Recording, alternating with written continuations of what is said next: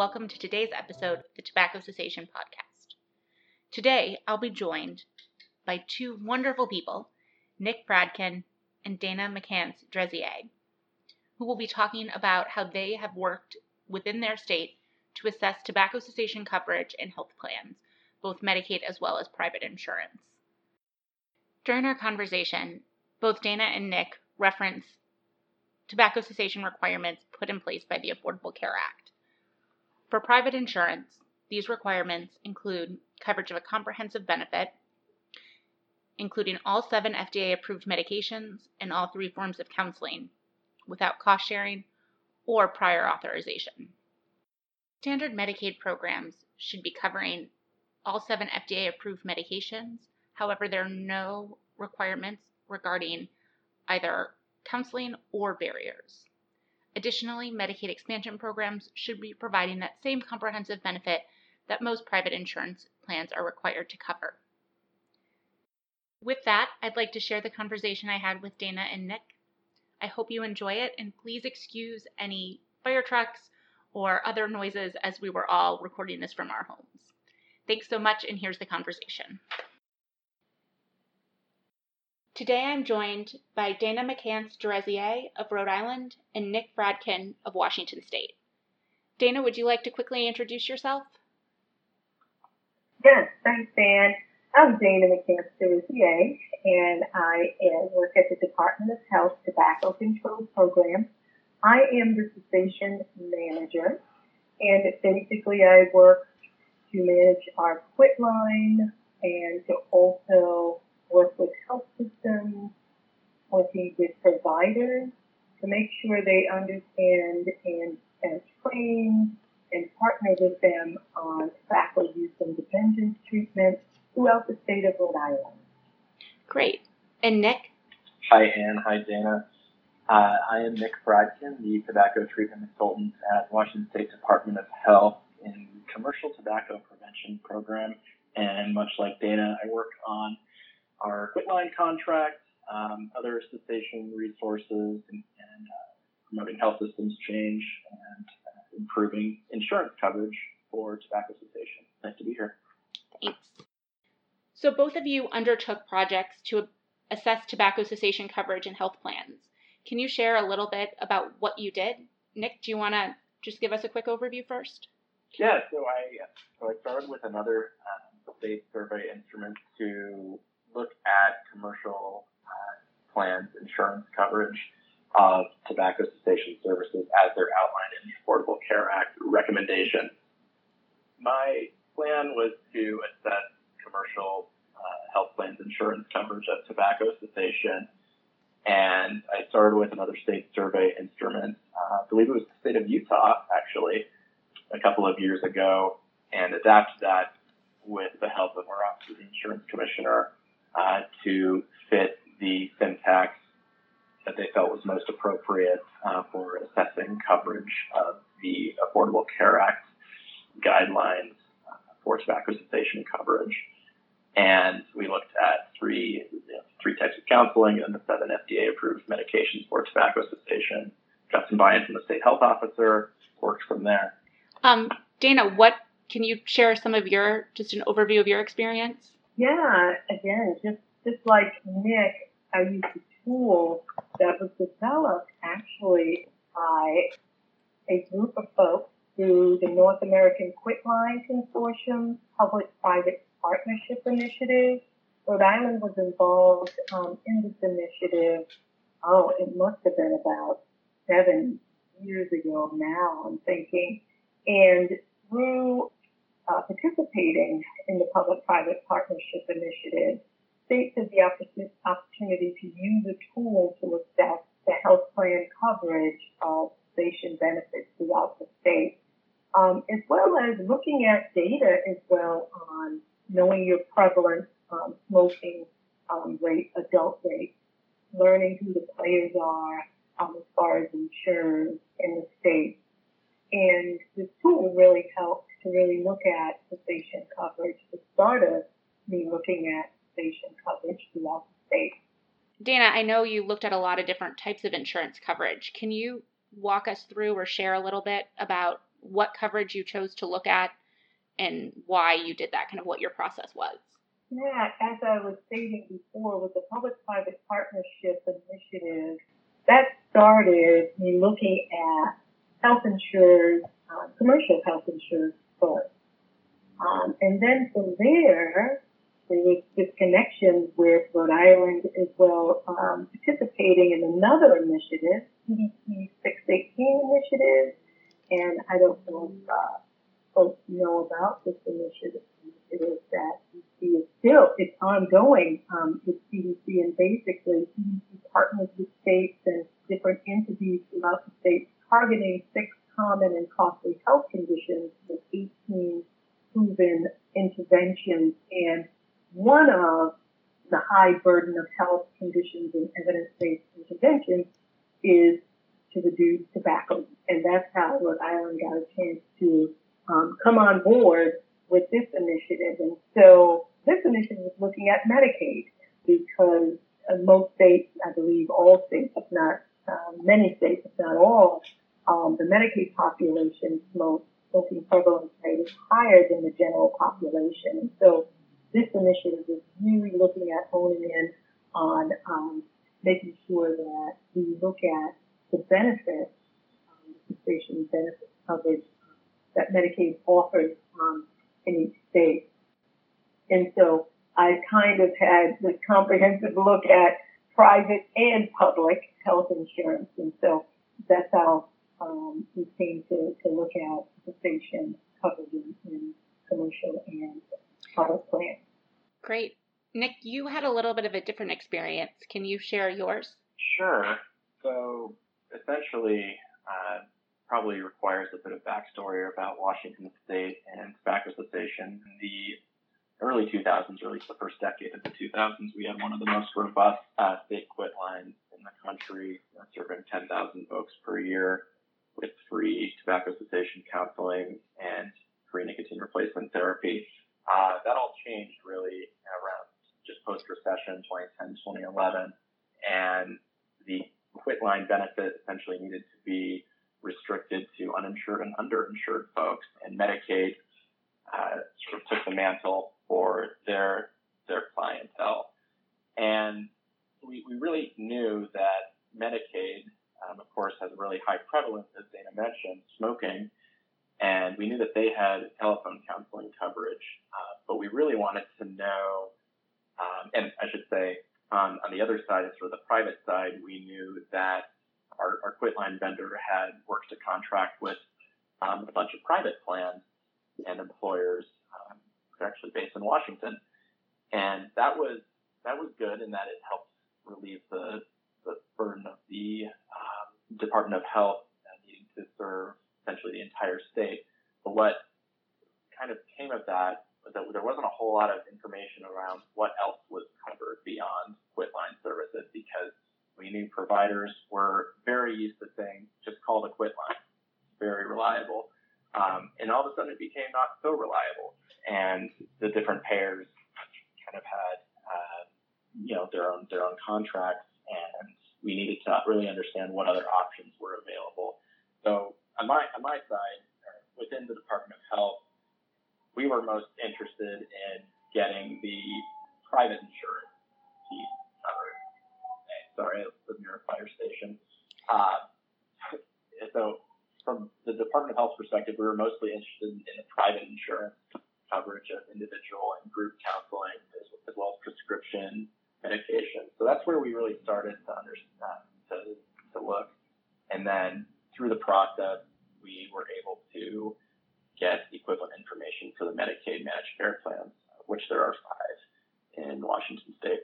And Nick, you mentioned earlier that you um, were able to partner with the insurance commissioner at least for part of it. How was there a method to get the buy-in? Did that help? Kind of what? Can you elaborate a little bit maybe on that little piece of it?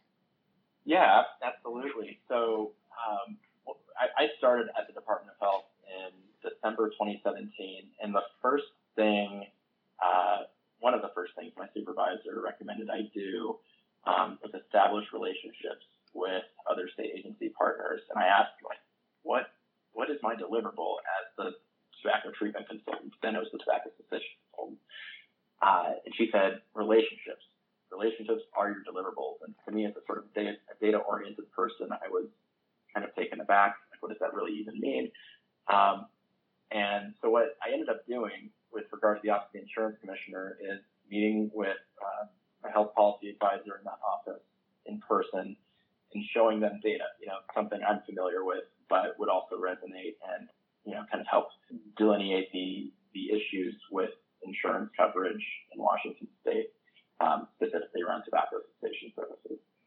And I ended up getting a lot more time with that individual than uh, we budgeted for. And I think the data was, uh, say data were, uh, enticing and very uh, kind of uh, and you know interesting and I was able to kind of get the message across using that and from there we kind of built a relationship and ultimately partnered on the survey instrument and you know the rest is history great um, dana were you able to partner and get buy-in from either the medicaid program the medicaid director or the insurance commissioner as you sent out your assessment Yes, um, and, and I totally echo what what Nick was just saying. I I think um, in and we can uh, cover this when we get to the other questions down the line.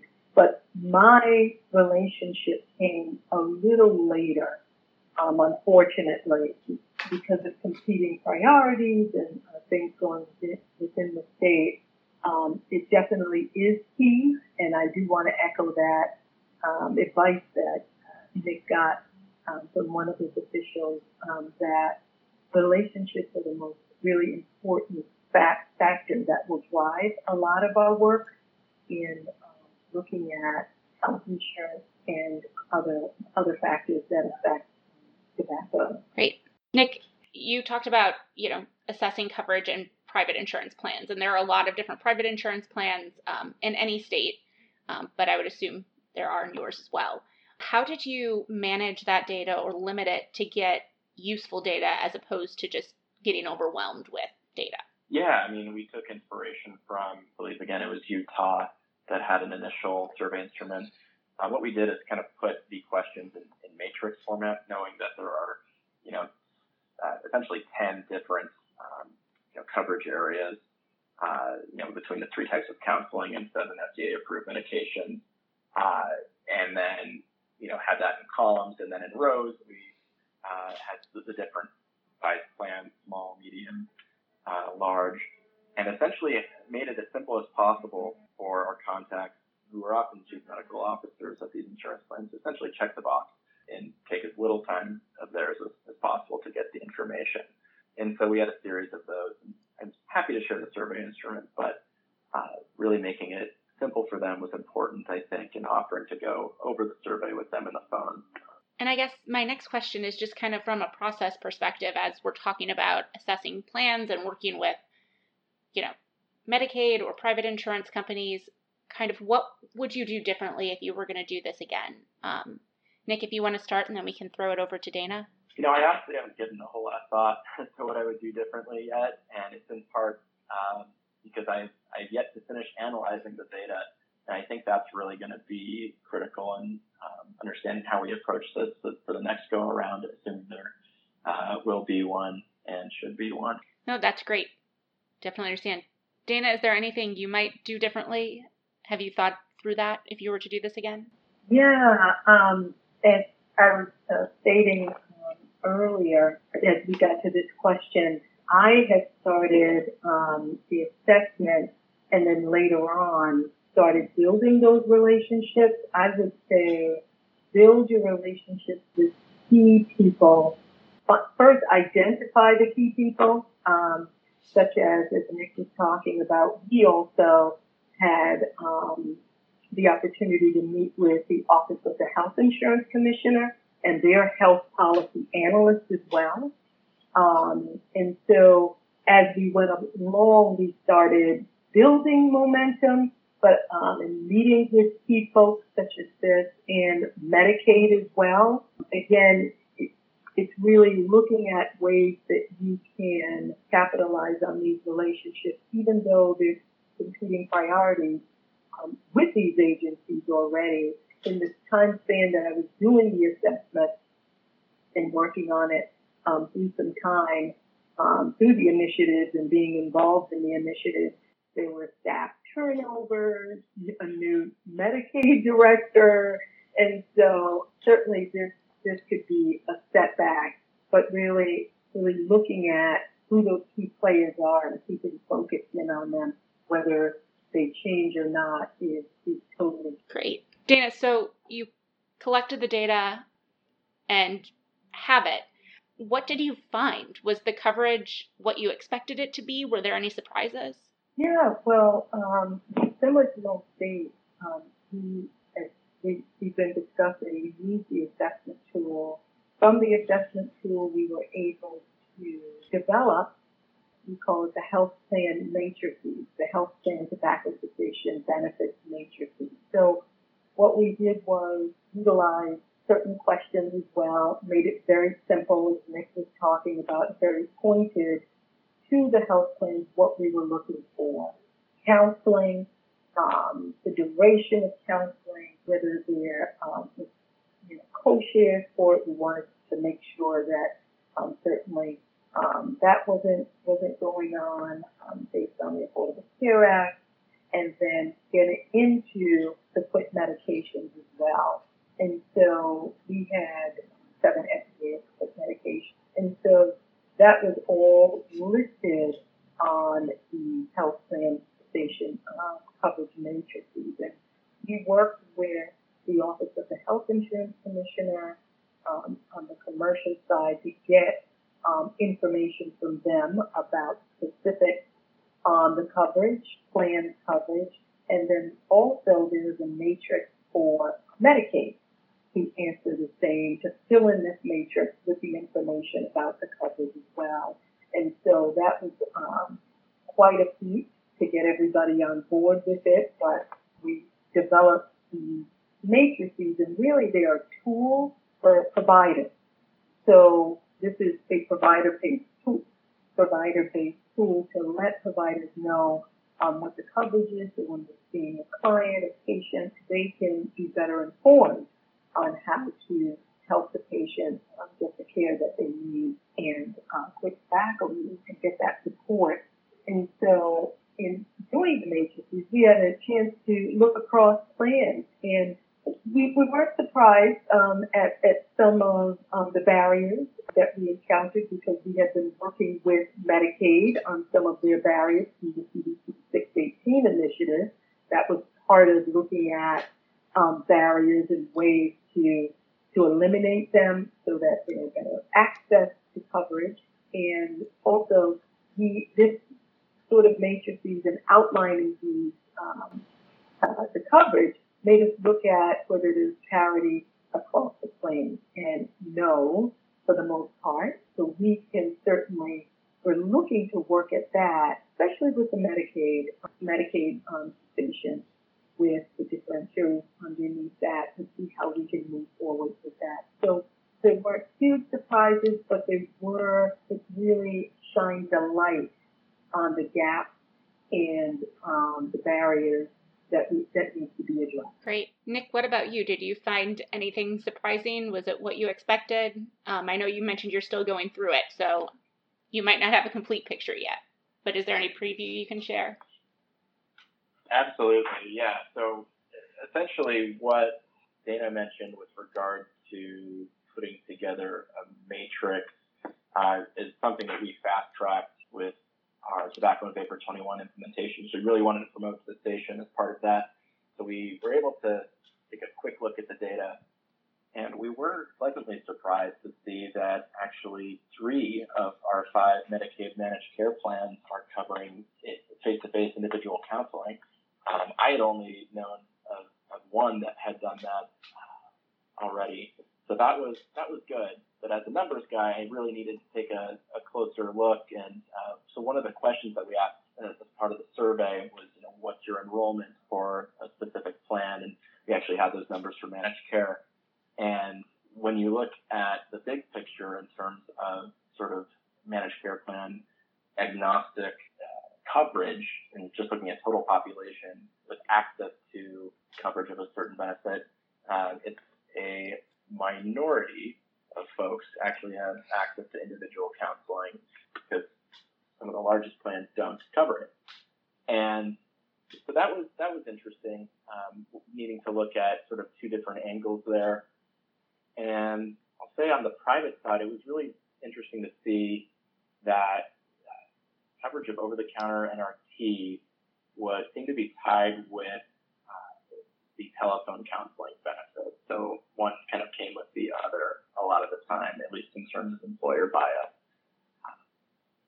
But yeah, I mean, overall, it was it was good to see that you know the responses we got, which essentially came down to three commercial insurance carriers out of the six that we surveyed, and then the five Medicaid managed care plans uh, we were able to get information that really spoke to coverage for 2.5 million folks in Washington, so about a third of the state's population. And so we feel like we have a pretty good sample for sort of baseline coverage assessment, if you will, uh, for 2019, and really look forward to updating it. So, Nick, I've got a random question just to throw at you. Um, so you mentioned that you, you know, you looked at some of the carriers. So, kind of, how did you choose which carriers to look at? It sounds like you didn't look at, you know, self-insured large employers. Um, but can you kind of maybe walk us through a little bit if you have any thoughts or background or insight on any of that? That's right. Yeah. So we didn't look at self-insured large employers um, for this survey. Uh, so in working with our state health officer, we were able to identify sort of the six uh, big insurance carriers, the major insurance carriers for for private plans in the state. Great, thanks. So that's really helpful. Thanks so much. Um, Nick, I know Dana shared a little bit about what Rhode Island's done with their data. Um, have you undergone any similar processes? Yeah. So we have put together a brief matrix for a fact sheet we put together for our Tobacco Vapor 21 implementation, uh, but also we're uh, assembling a report that is still in draft form that we're hoping to be able to share uh, with the insurance carriers uh, that were in the survey sample uh, so that they can get a sense of the overall aggregate picture of, private coverage as well as Medicaid coverage of, of tobacco cessation, uh, counseling options, and medication.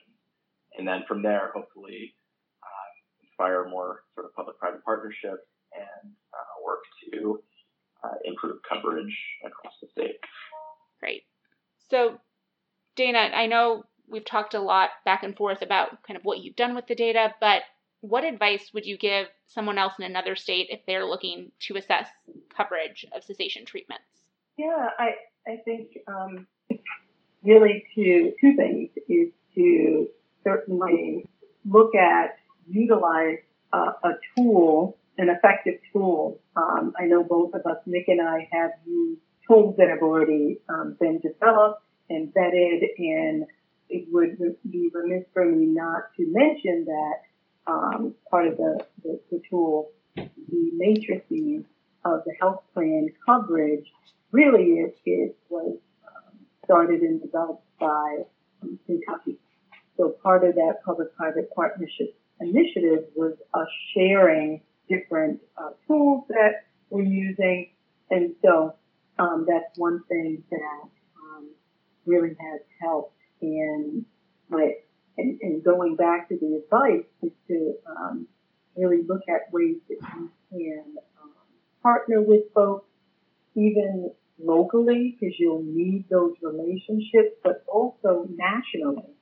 Um, if you're able to participate in any um, initiative that's going on, um, I know that it was definitely enriching and, and really a great experience being involved in the two initiatives that I've talked about, where states can share um, information, um, kind of give, uh, kind of get TA, um, and give give TA to folks that um, are starting out, and so really see how you can participate in the initiative first look at a tool that can allow you to have a comprehensive look at gathering your data.